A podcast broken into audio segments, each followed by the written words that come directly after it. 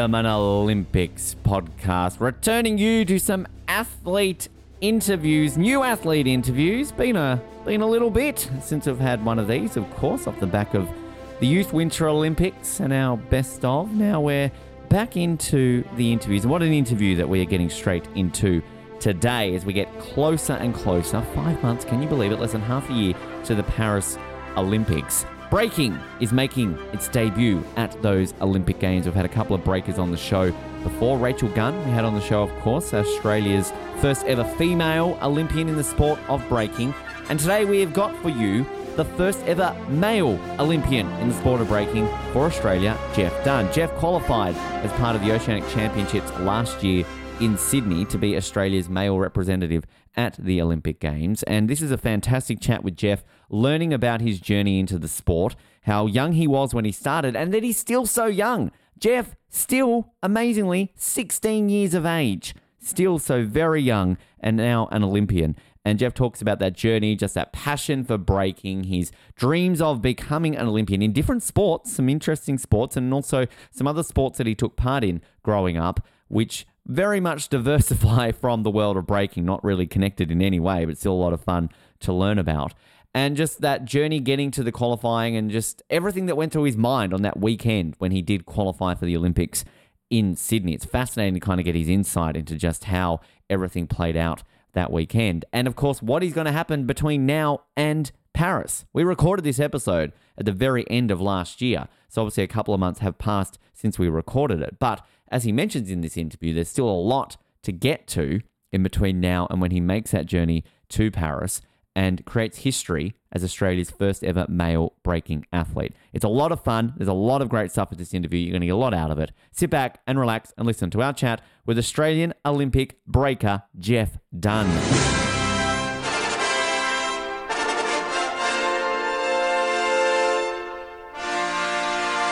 We know we're very excited about breaking making its debut at the Paris Olympics, and I'm very, very excited to be able to speak to our next guest today. Qualified for the Paris Olympics, winning the Oceanic qualifying tournament in 2023, and will be creating history as Australia's first ever male breaking athlete at the Olympic Games. It is a pleasure to welcome to Off the Podium Jeff Dunne. Jeff, welcome to Off the Podium. Hello, hello. I, I should say J Attack. Is that is that more appropriate in this context to introduce you as J Um, Attack? it- if you want, but like, I think just just fine. Just fine, just fine. I always I always like to find out though from our breaking guests about the, the name J Attack. I mean, did was that something that you got adopted early? Was that given to you? How how does J Attack come Yeah. about? That, that that name was given to me. So when I was like, I think eight or nine, my coach gave me the name J Attack because way like I dance, I kind of like attacked the floor and attacked all like the you know movements or the combinations I had to do. And like my name starts with a J, so we just thought attack and J, J attack It That works. just- came to be. and the and the rest is the rest is history. Because you started very young. You were seven, if I'm not mistaken, Yeah. when you started Yeah. breaking. So how how do you get involved in breaking? Well, um, originally my sister used to do hip hop lessons, and then, um, in another room because we were in a studio, there was she was in a room, and then a room next to her, um, there was a breakdance uh classroom.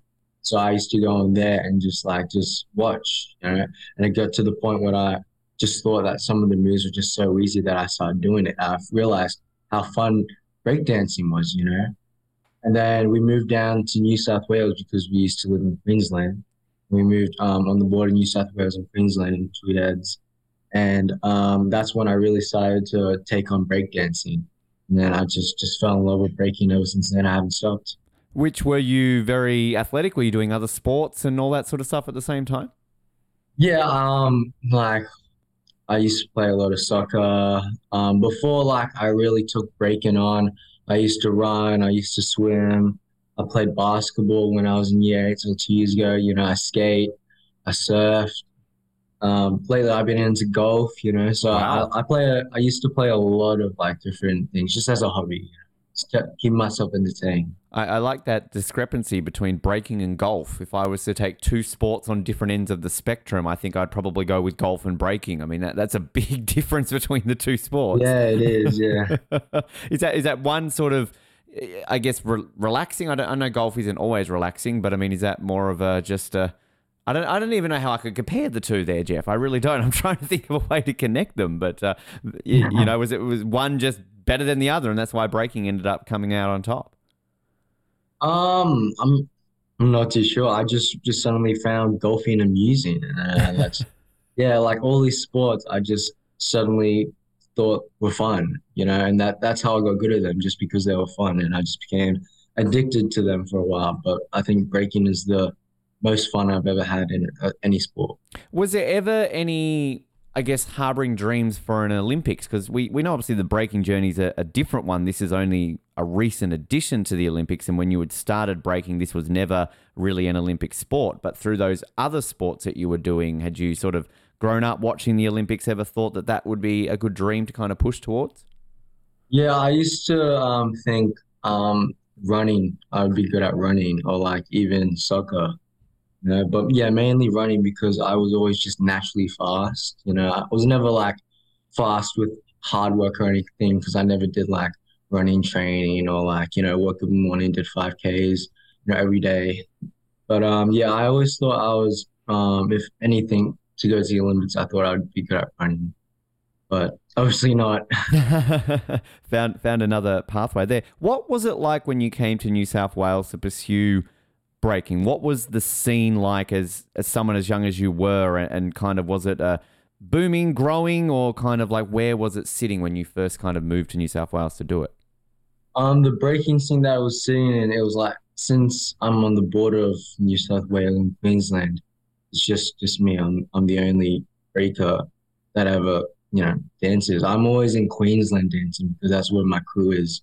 So like I'm the only one in the crew that lives in New South Wales. Wow. And the the rest of the b boys in New South Wales are in, uh, in Sydney. hmm So yeah. It's kind of a, a, a bit of a different transition. Do you find it sort of though, like in terms of that community? Because I know when we had Rachel on a few months ago, and she was talking about that real tight knit of the community.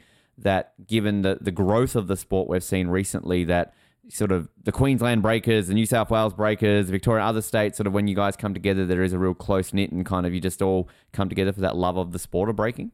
Yeah, yeah, yeah. When I joined um, breaking, and especially like when I joined my crew, Team Cream, I, I felt this yeah connection and like very close bond with all of them. Like it felt like like older siblings to me, and like you know really close friends that I can always rely on. Or like I'm always glad that I get to see them in the afternoon and I get to train with them. You know, we like you know go off each other's energy whenever we train. It's just every time I train with my crew, it's just, it's just crazy. You know we're, we're always doing something new, teaching off of each other, learning new moves from each other. So, yeah. You mentioned your sister doing hip hop dancing at the time. What, what was her kind of thoughts on you getting into breaking? Did she ever give breaking a crack once you sort of uh, started going through the ranks? Yeah, she did. Yeah, she took on breaking um uh, when I started breaking, but um she stopped I think for a little bit for two, three years because she wanted to pursue acting and she's doing really well in that right now. Wow. Yeah. But she she's uh getting back into it, you know, just for the fitness and just for the fun of it. So yeah. Fantastic. What what's what have we seen her in anything? Is she sort of been out, out and about and kind of what what could have we Um, seen her in? Not as much. She she's just been in just some local competitions that um that were ages ago, you know, like 2016, 2017. Right. But yeah, I, I reckon if she she kept going, she would have been like really good. There you go. Good to good to hear that. I, I love your reading about your training regime and through all those sports that you were saying and, and, and everything along those lines. But the fact that you you're basically up at five a.m. four days a week, you, you're doing all this sort of training kind of with that. At what age do you kind of start getting into that real mindset of of that almost addiction to training, Jeff? Because that that takes a lot to be able to commit to that level of training. Yeah, I think it was um um when I was 14. It was after like one of my first like major jams that I was around, like international major jams, and I was around a bunch of these kids that were just way better than me, and it was all because that they just trained way more than me. Because back then, before the competition that influ- influenced me to train, I used to only train like one or two hours a day, right? But then those kids, like seeing those kids and how good they were, you know, just because of the hard work that they put in, I realized that I need to up my game as well if I want to make the Olympics and show that, you know, I'm worthy to be to be, you know, dancing and standing and um honoring breaking. So I upped, you know, I upped my training schedule, you know, waking up five in the morning. I just felt that determination and I just really disciplined myself, you know, just to work harder and it, you know, it's paid off. In terms of that training, so take us through a general 5 a.m. wake up call for Jeff Jeff Dunne. Like what what are what are you doing in that training period? Um, in the morning, it's all about like my style and my charisma and like my flavor and like my presence. So since um, you know, in the morning, you know, you really got to wake yourself up. You know, it's really hard, you know, to get yourself up. That's where it's where like you know, you really got to be strong in your mind to force yourself to wake up. So um, you know, when I'm training, I'm just thinking about like my style, like I said, and just like you know, trying to make myself look cooler, you know, because in breaking, it's all about the perspective of someone, you know, it's everything's about, um, you know, looking at how someone is viewed and all that, you know. So, yeah, it's just about like when I do my moves, if I look cool in them, what freezes or power moves look nice, what don't, you know, it's just a lot of thinking you know, and a lot of just like, just time, you know, it takes a lot of time. Is that a lot of training in front of a mirror, or do you have like a camera where you are kind of able to go back and review the tape, or maybe even a bit of both? It's just, my my camera, my iPhone. You know, I just take myself. You know, sometimes you know I like the way I dance, in certain days, and other times I don't like the way I dance. You know, and it also depends on like how I'm feeling in my dancing. You know, because sometimes you know I might not be able to feel like I'm dancing good, so I just in the morning I just you know train on my power moves and my know. And so what I love hearing, this is what I love about the sport, is because you know Rachel really gave us that insight of of even the the word being used as sport is kind of sort of subjective sometimes in breaking because it is it's almost an art form where, as you say, you're working on that style and everything along those lines because it's not like say gymnastics where you're on a vault and you're you're trying to get flips and rotations and landings. It's it's so free flowing and diverse at what you're training this week come Paris, it might not even be remotely what you sort of perform on that day, is it? Yeah, there's like like in battles, you know, there's so many times where like there's a b boy that like does just crazy power, you know, crazy hard little tricks, and he just gets smoked by this guy with just extremely nice, effortless style and flavor, you know, and everyone just cheers for him because he has that cool flavor and steez to him, you know. It's and it's it's so fascinating to kind of have that because I can imagine that you could be sitting on something that you've just been absolutely, you know, like I'm I'm nailing this, and then come the day you've got a b boy up against you, and you're just like shit. And, like, it, and it also it also depends on like judges, you know. Yeah. Judges, you know, they can't always, you know, vote for like what you think is right. You know, they just vote for what they feel is right, you know. So some things they might like more than others. Like I know I've seen a bunch of judges that I haven't approved of because, you know, they like style more than tricks. You know, but there have been judges that I really like because they like tricks more than style. So it just depends on which judges and that's just that just comes to like just knowing them and like personally knowing them as well you know And I can imagine then that it's sort of, I guess you would find out who the judges are for a competition, you know, slightly in advance. So then Yeah, you, you yeah. adapt your sort of what you're going into that competition to, as you're saying, suit that judge yeah yeah to kind of work it that way, which it must make it interesting because, you know, we're, we're uh, here on the show and a lot of people, I think, are learning a lot about this sport and kind of everything ahead of the Olympics. And one of the more fascinating aspects I learned is in regards to, say, the music, that that's not something that you really know too much about until the day of it, which again also makes it very challenging. So, how are you able to, through that training, like, do you use different styles of music on certain days to try and kind of just get yourself used to that unknown? I mean, how can you prepare for something that you don't even know is going to happen until the day of the competition? You know, you don't really just prepare when it comes to like music. You just like when I'm training, you know, especially when I'm doing intense training or like training with my coaches, I just search up B-boy breaking beats 2023 or 2024 and it just comes up with a bunch of beats you know? Because i think all the beats these days are the same you know? And that's the that's the real problem um, these days with beats you know? Um, every single beat or every single mixtape that we listen to just sounds the same you know? Mm. like back when i was like growing up breaking the music you know it was very lyrical and it was like there was a lot of different tunes and tones in it, you know, different um like instruments in there that you could really listen to. Now nowadays it's just like the hat, the snare, the you know, you know, maybe guitar at the time, you know. But there are some like um beats that are very iconic for having its own like style or flavor because of because someone made it big, you know. Because sometimes there are beats sometimes that like you feel familiar of, and that's when you can really adapt that with your sets.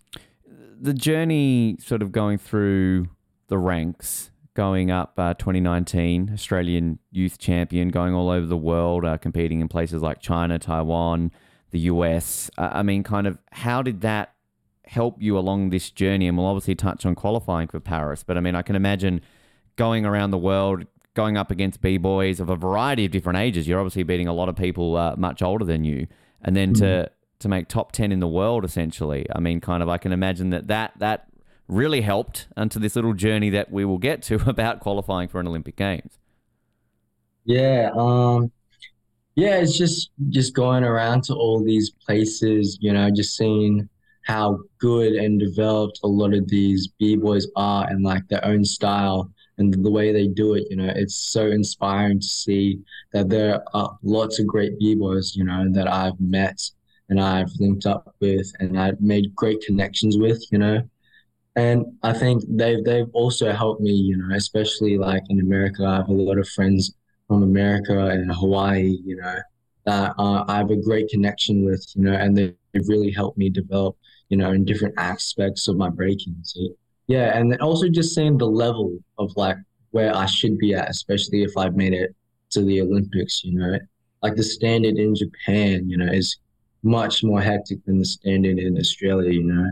So that's that also pushes me, you know, to be better because you know I want to be at the standard of the highest. because it's i guess getting exposed to those athletes uh, uh, around the world Yeah. because like most sports you know different regions of the world will have different styles so i, I guess it kind of uh, it, it helps you on that journey Yeah, for sure, hundred percent. You know.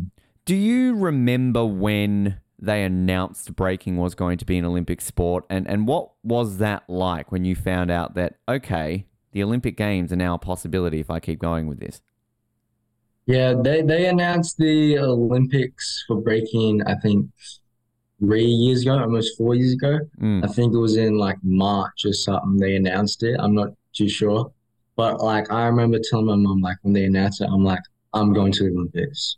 That's all I said. So I'm going to the Olympics, you know, because like I was at like I was just old enough to go to the Olympics. You know, I I'd just be old enough because like we calculated it, and like we found sources like how old do you have to be or like when do you have to be born to be able to go to the Olympics. And I realized I was um two months um older and uh, like for the cutoff line to be able to go to the Olympics, you know. Wow. So I thought, you know, I'm, I'm just going to train super hard for this. This is like a great milestone and achievement, you know, to get me better in my breaking career. It really helped my rep and all that. So yeah, and it, Because uh, we, we Yeah. need to point out that you are still only 16, Jeff. So, I mean, like, we should be possibly sitting here talking about you going to a youth Olympics first. Like, I mean, you're still mm. sort of, you're, you're old enough to be going to a youth Olympics, let alone, obviously, the, the full Olympics. But that that's incredible. I love that kind of like attitude that you say that to your mum and kind of have that motivation because I guess it does give you that extra incentive. You're already doing so well, but then all of a sudden it's just like, all right, here we go. Look at look at where I can be in a couple of years' time, and in Paris as well, of all places. Yeah, yeah. I reckon it was just like um, just God saying, you know, this is your time to shine. This is your time to, you know, make your name and put it on the map for breaking. So Yeah. And it's then that journey that obviously leads to Sydney at the time of recording this, uh, obviously uh, a couple of months ago. What what was the mindset like in the lead up to that tournament, knowing that this was the event that could seal your ticket to Paris? Just um, just like having the attitude of just just waking up in the morning and just doing it, just doing my sets, just doing you know practicing new moves, you know, and just yeah, especially in the like a month out from the qualifying to get to the Olympics, I was just like, just wake up in the morning, you know, every single day, you know, just force yourself up. Yeah, just have that mentality of just just doing it, you know, just doing it, just training your ass off, you know, and just you know just putting that work in, you know. Is it what's the gym work like for you? You talk about power moves and everything along those lines. Like what sort of aspects if you're doing strength training, cardio, all those sort of things, like what what are you doing to kind of help with your moves? Um, especially for the lead up for the Olympics, it was a lot of like cardio work in my upper body. So like a lot of like handstand holds and a lot of like repetition in my sets, you know, because sets only go for like 30, 40 seconds. But if you do them like five times, I can really like gas you, you know, so a lot of cardio. But like a few months out, it's, it was like mobility work and, you know, obviously strength work, um, core work, you know, and also just getting my body much more flexible. And in terms of nutrition, I, I, I, believe you work with a nutritionist. So, kind of what is there an average diet for a breaker like that kind of helps you in terms of being fine tuned for an event? Yeah, the, the, we found out that like it's more um, breakers burn more than like two thousand calories per session. Wow. Like an hour. Wow. So like I was doing like four hours. That's almost like what like six thousand or eight thousand calories or something like that. Damn. So I'd I'd have to have like a lot of food, you know, like intake, you know. But we realized that um it also depends on what food I have. Like there's food that can really help that can really benefit me. We call the food like um it helps me break down in my stomach. So like rice and like chicken and like obviously a lot of vegetables, things that can break down in my stomach very easily before I go practice or for a competition. And especially for the Olympics on the day for the Olympic qualification, I had a, I had a, like a bar two hours before the jam. Then I had a banana an hour before the jam. Then I started having like my, my Coke 45 minutes before the jam for like um you know for like for like a sugar rush, you know, and all these just aspects that my diet is my um, diet and just you know told me I had to do. It's really helped. Got got to love a sport that allows you to have some coke before the, the event. Like here you go, have a can. Like I mean, that's um, a unique aspect of breaking. yeah.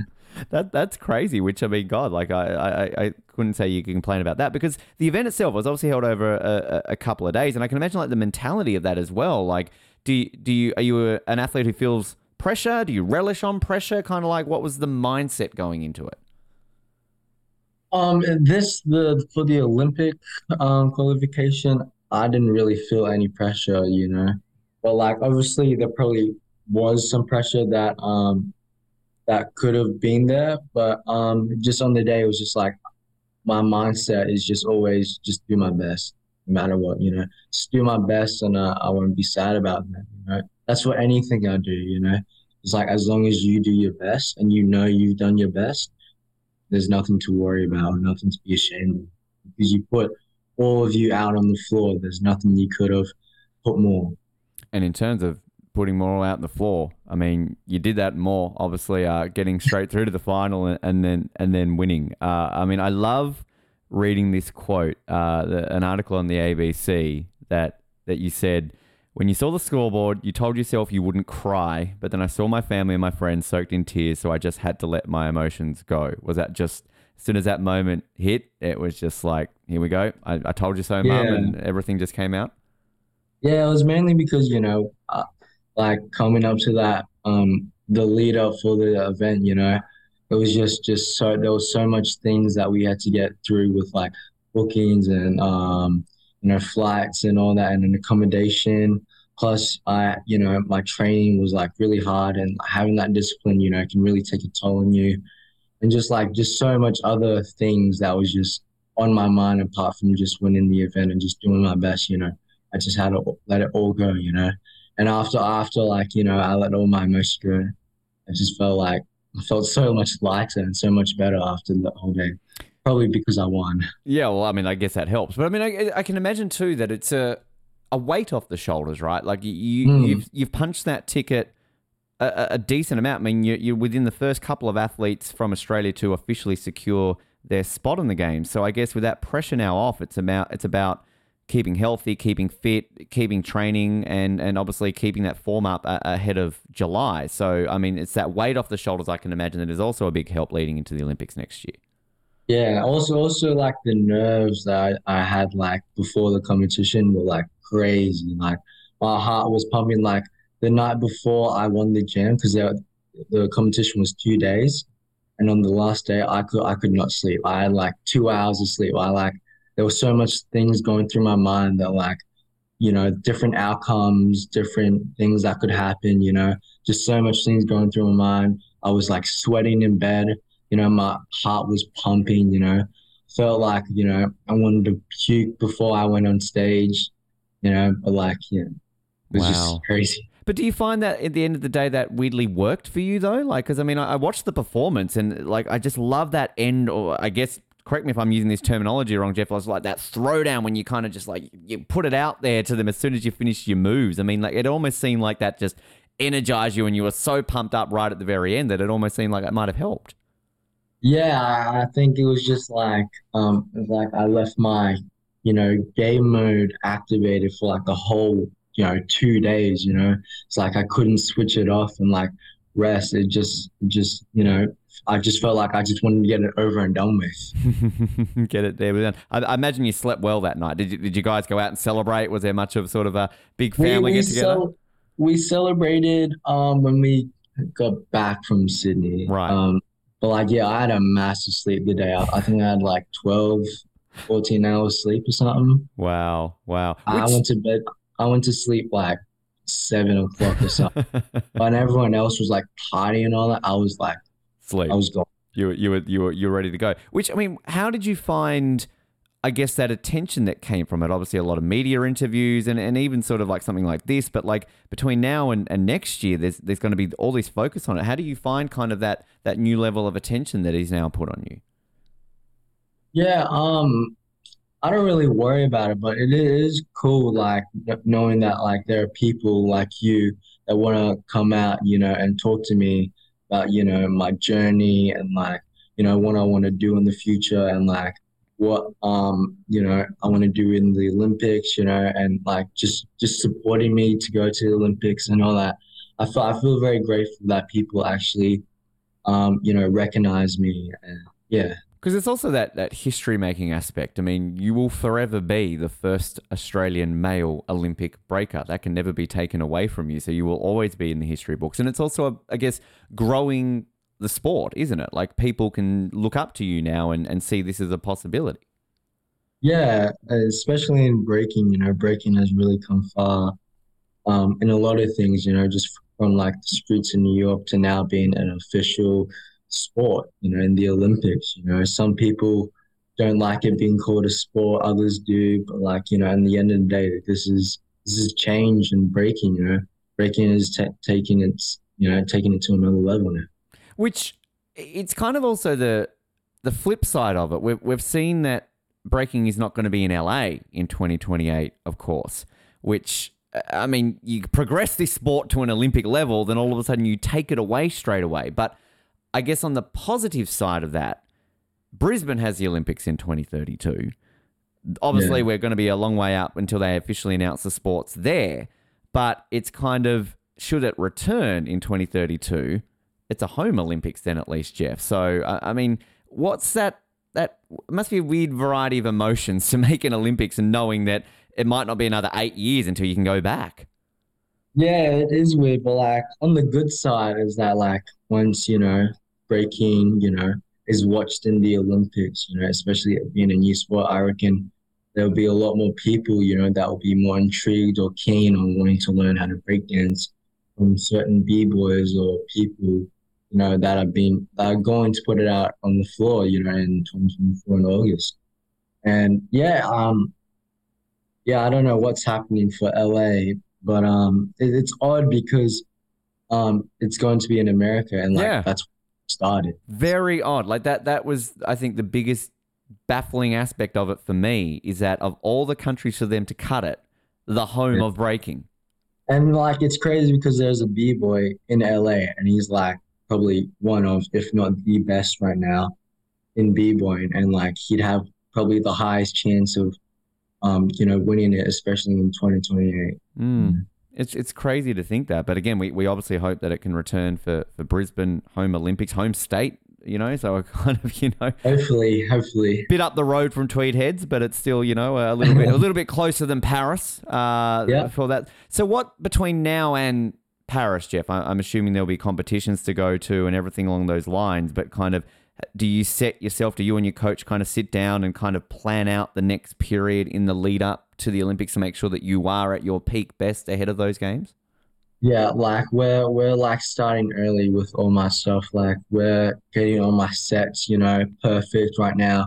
And we're just gonna like drill them all the way until um the Olympics. Then and there we'll like um you know put new stuff in and um put old stuff out from my sets. But like right now it's just like just drilling my sets, nothing but drilling my sets like routines, you know, and um just like creating new moves that I can add and just like just just mainly just getting myself out there. Do, do you allow yourself to dream a little bit? Not necessarily. I mean, obviously, we want you know the the gold dream. I can imagine or a medal, but like, I mean, do you just sort of take those moments to soak in that Olympic experience, what you're going to experience, and sharing like kind of the the, the village and kind of all those little things that you will be able to come out of Paris with in in a few months' time? Yeah, I do at times, especially when I'm just like sitting and chilling. I come like you know, it just comes to my mind that I'm an Olympic athlete, you know, and I'm going to the Olympics, you know, in Paris, you know, like growing up, I just watched people, you know, in the Olympics on TV, and like I've only ever been to the Commonwealth Games, you know, so this will be the first ever time I'm actually being to the Olympics, you know. Has So anyone yeah, has any uh, like. Has anyone reached out to you? Like, obviously, you know, someone like, uh, I I know you're at the event, sort of the, the one year to go to a Paris event, so people like Anna Meares were there and sort of another bunch of Olympians there. But, like, have you had anybody else sort of from that Olympic side of things maybe reach out to you on Instagram or somewhere else and kind of like congratulate you, wishing you luck? Not, not really. It's just like either bunch of breakers that I know or just a lot of my mates. Yeah. Well, we, we've got plenty of time. People listening to this, they can, uh, you know, they can get. I'm sure there's going to be plenty sort of in, in, in the lead up to that. And I mean, uh, looking through your Instagram as well, though. I mean, uh, twenty odd thousand followers, not bad. Uh, you know, that's uh, that, that's all right. But I mean, I sort of reading through kind of like your career. This isn't just because of the Olympics. You've had this for a long time. You were you were back sort of back in the day having ten thousand. I think as a ten year old Jeff. So like, I mean, you know, you've you've had that going on there as well. But I mean, I guess that's kind of fun to be able to help expose the sport as well. And I'm sure, you know, if we were to talk in 12 months' time, that's going to be like 50,000 followers, Jeff. Come on. Yeah.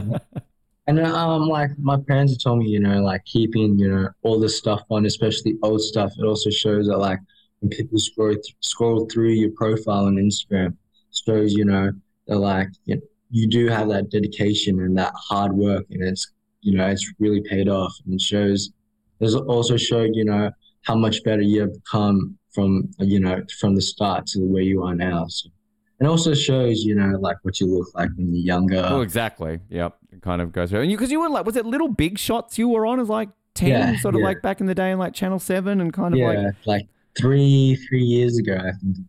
Yeah, which is just it's it's insane kind of seeing that growth and sort of where we're at now with the sport. But I, I'm guessing, I mean, you're already sort of talking with with mum, the family. Like, is this going to be like a massive Dunne family trip to Paris come July? I mean, sort of working out how that's going to work yeah, out. yeah, yeah, it is. Yeah, um, yeah. All my all my family is coming. So it's me, my sister, my mom, dad, my my brother, um, his wife, and his um son, um, my other brother and her wife, uh, his wife. I mean. Wow. Yeah.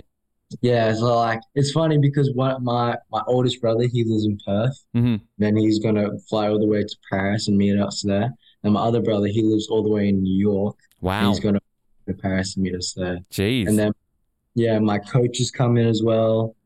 And um, maybe my mate that lives in Japan, but it depends because of like accommodation. You need a whole hotel for this, Jeff. I think. Like, Yeah, that, that's the hardest part. Accommodation. It's like so expensive and it's just so hard to find. oh, I think it'll be worth it though to be able to kind of experience everything along those lines. And of course, it's uh, you and Rachael obviously have qualified, but there is still obviously the prospect for a couple of other Aussies, sort of uh, people who sort of finished below you guys, can still go off and, and qualify in the, in the tournament that is coming up before the game. So I, I guess uh, I mean we could we potentially have a handful of Aussies there because out, out of what the 16B boys and 16B girls, it'd be nice to let's let's have three or four out there. Why not? You know, it gives a better chance of a medal, right? Yeah, but like, but like, uh, the crazy thing is that um, it's the called the OQS um breaking qualification, um, and it's going to be held in like in Shanghai and Budapest, and I think that's a lot harder than um the uh the Oceania breaking championships because the Oceania breaking championships, everyone knew everyone. It was just mainly Aussies. It was just mainly Aussies. There were like maybe two or three people from Papua New Guinea and like some other places. But like going, but like the people that came second, third, and fourth, you know, going to um Shanghai and Budapest, they're meeting like big names, and some of them, especially my mate that that I beat, you know, he he hasn't been to an international event in like years, you know, so it's gonna Wow. be all new for him. Well, I I just told him, and I told all of them like this is just great experience, especially you know it's, it's going to inspire you to like train harder, um, get better as well, you know. But like yeah, it would be fun to see um, you know, and then make it in that sport as well. Because I, I lo- just love that community vibe that you're talking about, and I also just love there's such different stories with you and Rachael making it. You know, here you are, 16 years old, youngest breaker. You, barely a couple of months older, as you're saying, to the the age to make the Olympics. And then you got Rachael, who's kind of this university professor who has been advocating for this sport for such a long time, and you know, here she is. I just. I love that. Is she, is she kind of like a bit of a mentor for you as well? Kind of just with, you know, sort of her career that she's had in the sport? She's she's more of like a big big sister, you know. She she's really she's really nice and really fun to talk to. You know, we get along, you know, very well. You know, I've known her for like I think a few years now. Yeah, and it's great to have someone you know a lot older that has a better understanding um of the Olympics and like breaking, you know, and telling me about like all this stuff. So yeah. It's going to be so fascinating to see how it obviously all plays out. We're going to, we're going to wrap up with some fun get to know you questions, but two things I need to touch on first. The first one, and we're going to we're going to clip this up so we can play this when you've got that gold medal around your neck eh, after Paris, Jeff. But what what are the goals? Like, what do you set yourself to go into the Olympics to achieve? make podium. Obviously, make gold, but like at the very least, I really want to make podium. You know, I'm I'm training like I'm going to train so hard. You know, I'm going to be that underdog that makes podium. You know, like people that you know really love to see you know an underdog. You know, make it you know all the way. You know? And that's that's the Aussie way, right? We've got that sort of uh, Aussie battler mentality going us against the world and, and taking it to there. And what better way to do that in in breaking? We've got a we've got a good track record in debut sports and medaling at debut sports. I'm thinking back to Sydney, Taekwondo, triathlon, both debuts. We won medals in all of them. When it came to a couple of years ago in Tokyo, surfing, skateboarding made their debut. We won medals in them. So I'm just saying right now, breaking, making its debut. it. I, I, jinx I, it. I, I'm putting the, the opposite on there, I'm hoping, Jeff, like to, to make it out there that we've got history in debut sports at the Olympics. So Hopefully, I'll, try to keep that going. I'm even thinking Winter Olympics, 94, free, you know, like short track speed skating. We won our first ever medal in a brand new sport. So, hey, like I'm putting it out there for you just to say right now, you're welcome. But the biggest inspiration I've got for you right now, and I, I'm gonna I'm gonna show you something here. We have a mascot on this podcast. We've just introduced it. I'd like you to meet our mascot. Now, first of all, I want to see if you can guess what he is. First of all, It's deep. uh, yeah, oh, a chair. Yeah, exactly. A seat, chair. His name is Cherry. Now, as you can see, he has a medal. He's very, uh, very excited. How inspirational does looking at a chair mascot for an Olympics podcast get you for the Paris Olympics, Jeff? Yeah, he gets me so pumped. You know, I feel I already feel that adrenaline. You know, I feel really keen to train right now. You know. Exact. Get off the chair. Thank you, Cherry. Yeah, bro. yeah, I love that. I love that. Do you think Cherry would be any good at breaking though? I mean, he's got a bit of a bung leg, but I mean, I'm sure he can. He's gone through a lot of adversity to get to winning a medal. So how would he go at breaking? Yeah, he'd, he'd be for sure good at breaking. You know, anyone can do breaking. You know, just set your mind to it. Throw some, throw some moves down and all that kind of stuff. If Easy. We, how if we were to get you a chair in some capacity, good luck charm for Paris. Do you think that would work? I, I, for sure would know that. All right. Sure. Cool. Mm. And then you can think of this little medal when you've got yours around your neck in Paris. This was the moment it started. Right. That's there. right.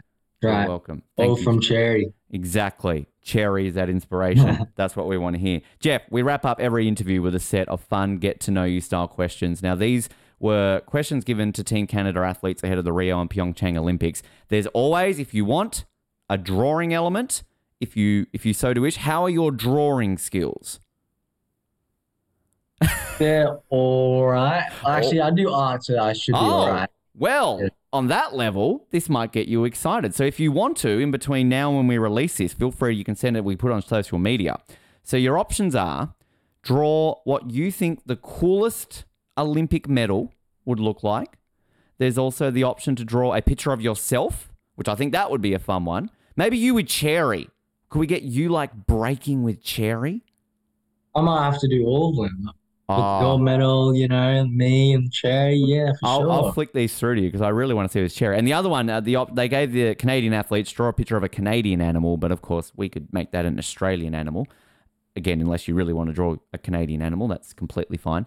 But I, let- let's stick with one. Let's not make it difficult. If you want to do all three, great. But I, I'm I'm I'm I'm putting it on you. Draw a picture of yourself with Cherry breaking. Yeah, I'll, do that. I'll, I'll draw a picture of me, you know, standing. and I'll draw a picture of Cherry, you know, dancing on the floor, and I'll send it to you. I love it. Uh, you, you're my new favorite guest, Jeff. Thank you for that. I'm, I'm gonna I'm gonna hold you to that. But uh, we'll start off with the first question for you. The greatest Olympian of all time is. Is this like a quiz? Uh, It's just your opinion. Your opinion. Who whoever you think it would be.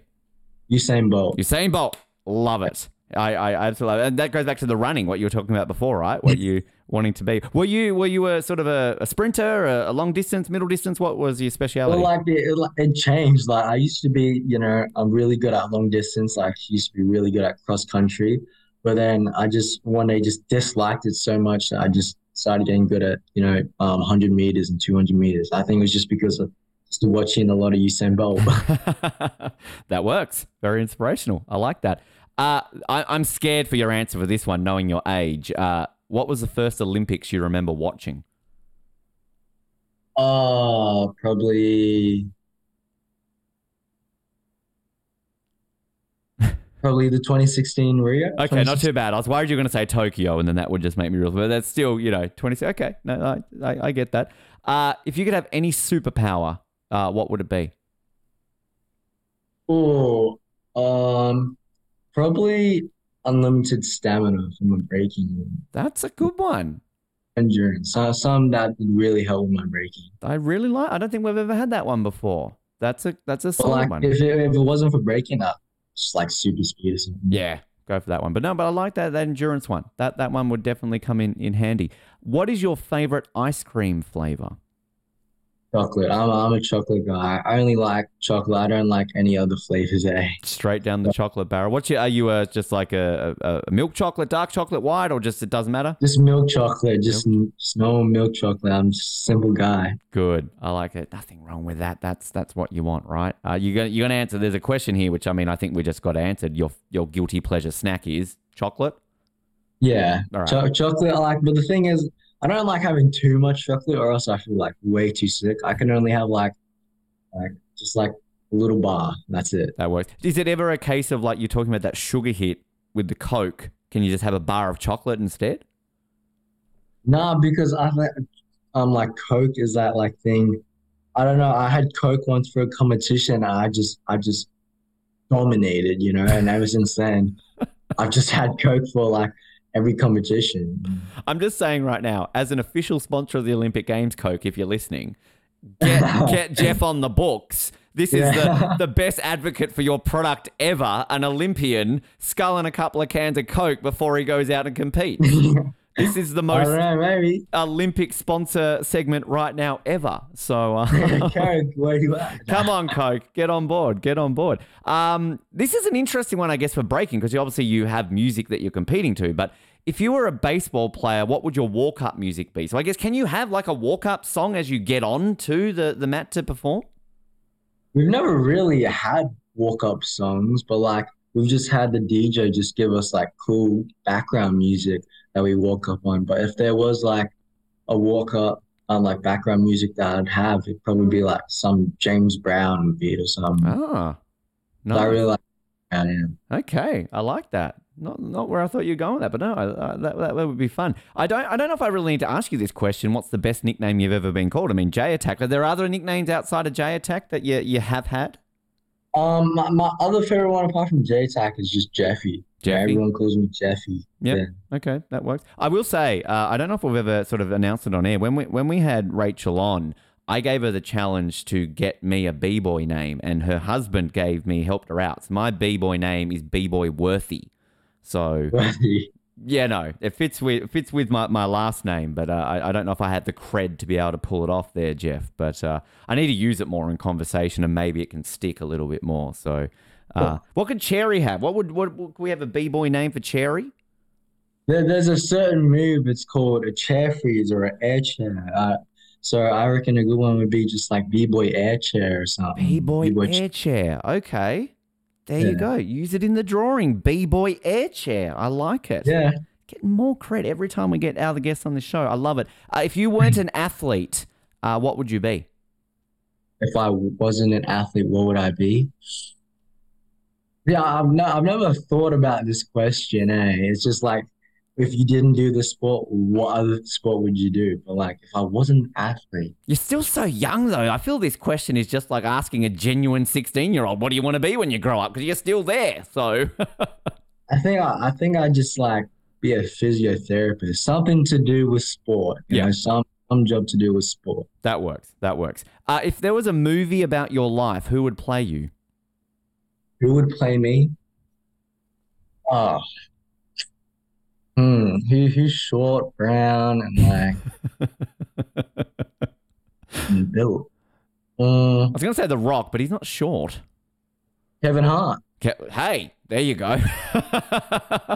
All you could gotta do it. is just bust the moves. Exactly. Exactly. I'm sure. Like he he was doing um like uh punditry during the Olympics for NBC back during Tokyo with The Rock. So he's going to be watching Yeah. you next year. Just saying. You're gonna. Have, Yeah, whoever wants to do a, you know, act of me, you know, Kevin Hart, where you at? Yep. He, he he'll he'll know who you are in a few months' time. Don't you worry about that. What's the most recent TV show that you binge watched? recent TV show that I binge watched. Um, I'm not really on TV that much, you know. Okay. I'm I'm, I'm always busy, so. But the most recent TV show I've watched, probably like Pokemon or something. Hey, yes.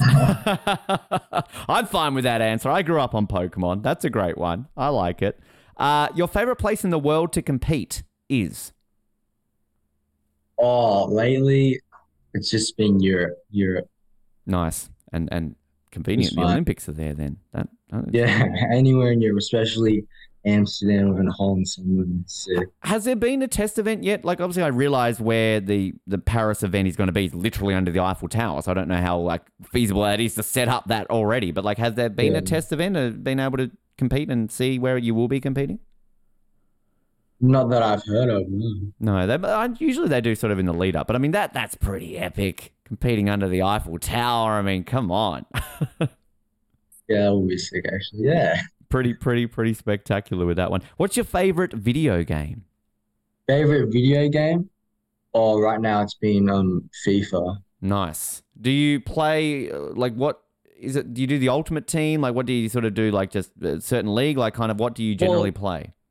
Well, since I don't have like a console or anything, I just do it on my phone. I just play FIFA Mobile. I Right. just play like just like tournaments. Fun. Who's your team? Who's your go-to team you play as? Oh well, I like my own team, but I always use Real Madrid. Okay, okay, that, that, that that's fair. They got some good players. Uh, what's your biggest fear in life? Biggest fear in life. Biggest fear in life, probably. I don't know, probably getting fat, eh? Like, yeah. Yeah. That, that that is a very good one. I mean, the, the beauty of you like I love this conversation because honestly, if you sat here and said I drink a lot of coke, that's probably going to help you that. But you, you're so fit when you're going and exercising that it's working. So you kind of got that going for you. Yeah, that's probably my biggest fear right now, just getting fat. Eh? I don't. Yeah, I, I don't think that would help much in breaking, would it? Like, no, not at all. Oh well, there are some b-boys that I've seen on Instagram that are like pretty, pretty chubby, but they they can throw themselves around perfectly fine. wow, okay, yeah, it's not a weight division sport, but hey, if it works, Yeah, you know, it works. It works. Last question for you, Jeff. What's one thing you can't live without? One thing I can't live without. Ooh, probably probably my dance floor. I don't think I'd live without my dance floor. Great Or my parents, if you if you want to be more Hey, respectful. Yeah. I, I, I respect both. I like that. I, I, I do love reading a, a quote actually just about your uh, mum and dad about dancing. Where you're saying uh, how you like to dance together, and you say, My mum and dad are not so good, but they do make me laugh a lot. So uh, you uh, Yeah. often try and throw it down with the parents and try and get them Yes, to uh, take you on. Especially yeah, it's very embarrassing, but as long as no one else but me sees, it's fine. hey, I'm sure if uh, you know any parents listening to this had children who were Olympians, if they could try and take you on in something, right? Like they they, they they would do that. Jeff, it's been a lot of fun learning about your journey and obviously heading in towards Paris. I, I mentioned obviously Instagram, quite big on there. Where can people follow you between now and, and Paris to stay up to date with everything that you got going on? Right now, just Instagram. Uh, just search up Jeff Dunne, and uh, my tag will be J underscore underscore attack. Beautiful. Uh, well, we will, we will tag you, of course, in that uh, on this post when we share it. But it's absolute pleasure to be able to uh, chat and learn, and we will be keeping an eye on very, very close uh, the inspiration of Cherry, everything along those lines. We look forward to seeing that drawing. But mate, good luck for Paris, and we'll definitely get you back on to talk about your Olympic having experiences. Thank you so much.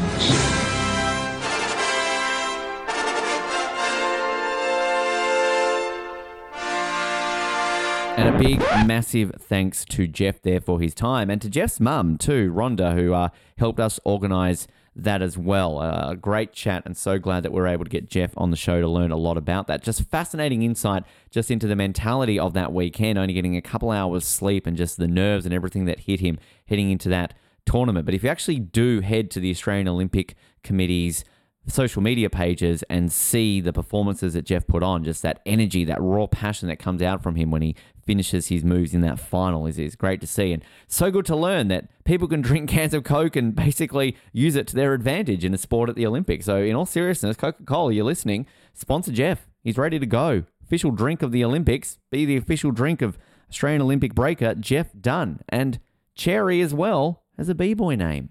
Who doesn't love that now? So, uh, Cherry getting all the street cred that he needs heading in to the Olympics. But a massive thanks to Jeff, of course, for his time. And if you want to see the video version of that, as always, available on YouTube for you to check out right now. We have got some more great interviews and items coming your way here on Off the Podium. Next week, we will be speaking to an Australian para triathlete, Anu Francis. Now, Anu really is just a, an enigma when it comes to sport. She has tried so many different things, was so close to qualifying for the Tokyo Olympics in rowing, and then just narrowly missed out. Turned her hand to triathlon and has been doing absolutely amazing things in that sport, and is a surety basically to head to her first ever Paralympics later this year. And I'm so glad that we're able to get a Paralympian on the show because it, it has been too long between drinks with us getting a Paralympian on the show. So I'm very excited to bring that one for you next week. So stay tuned for that. Anu Francis next week. You will get a lot out of that one as well, and plenty of other great content coming down your speakers. Search her off the podium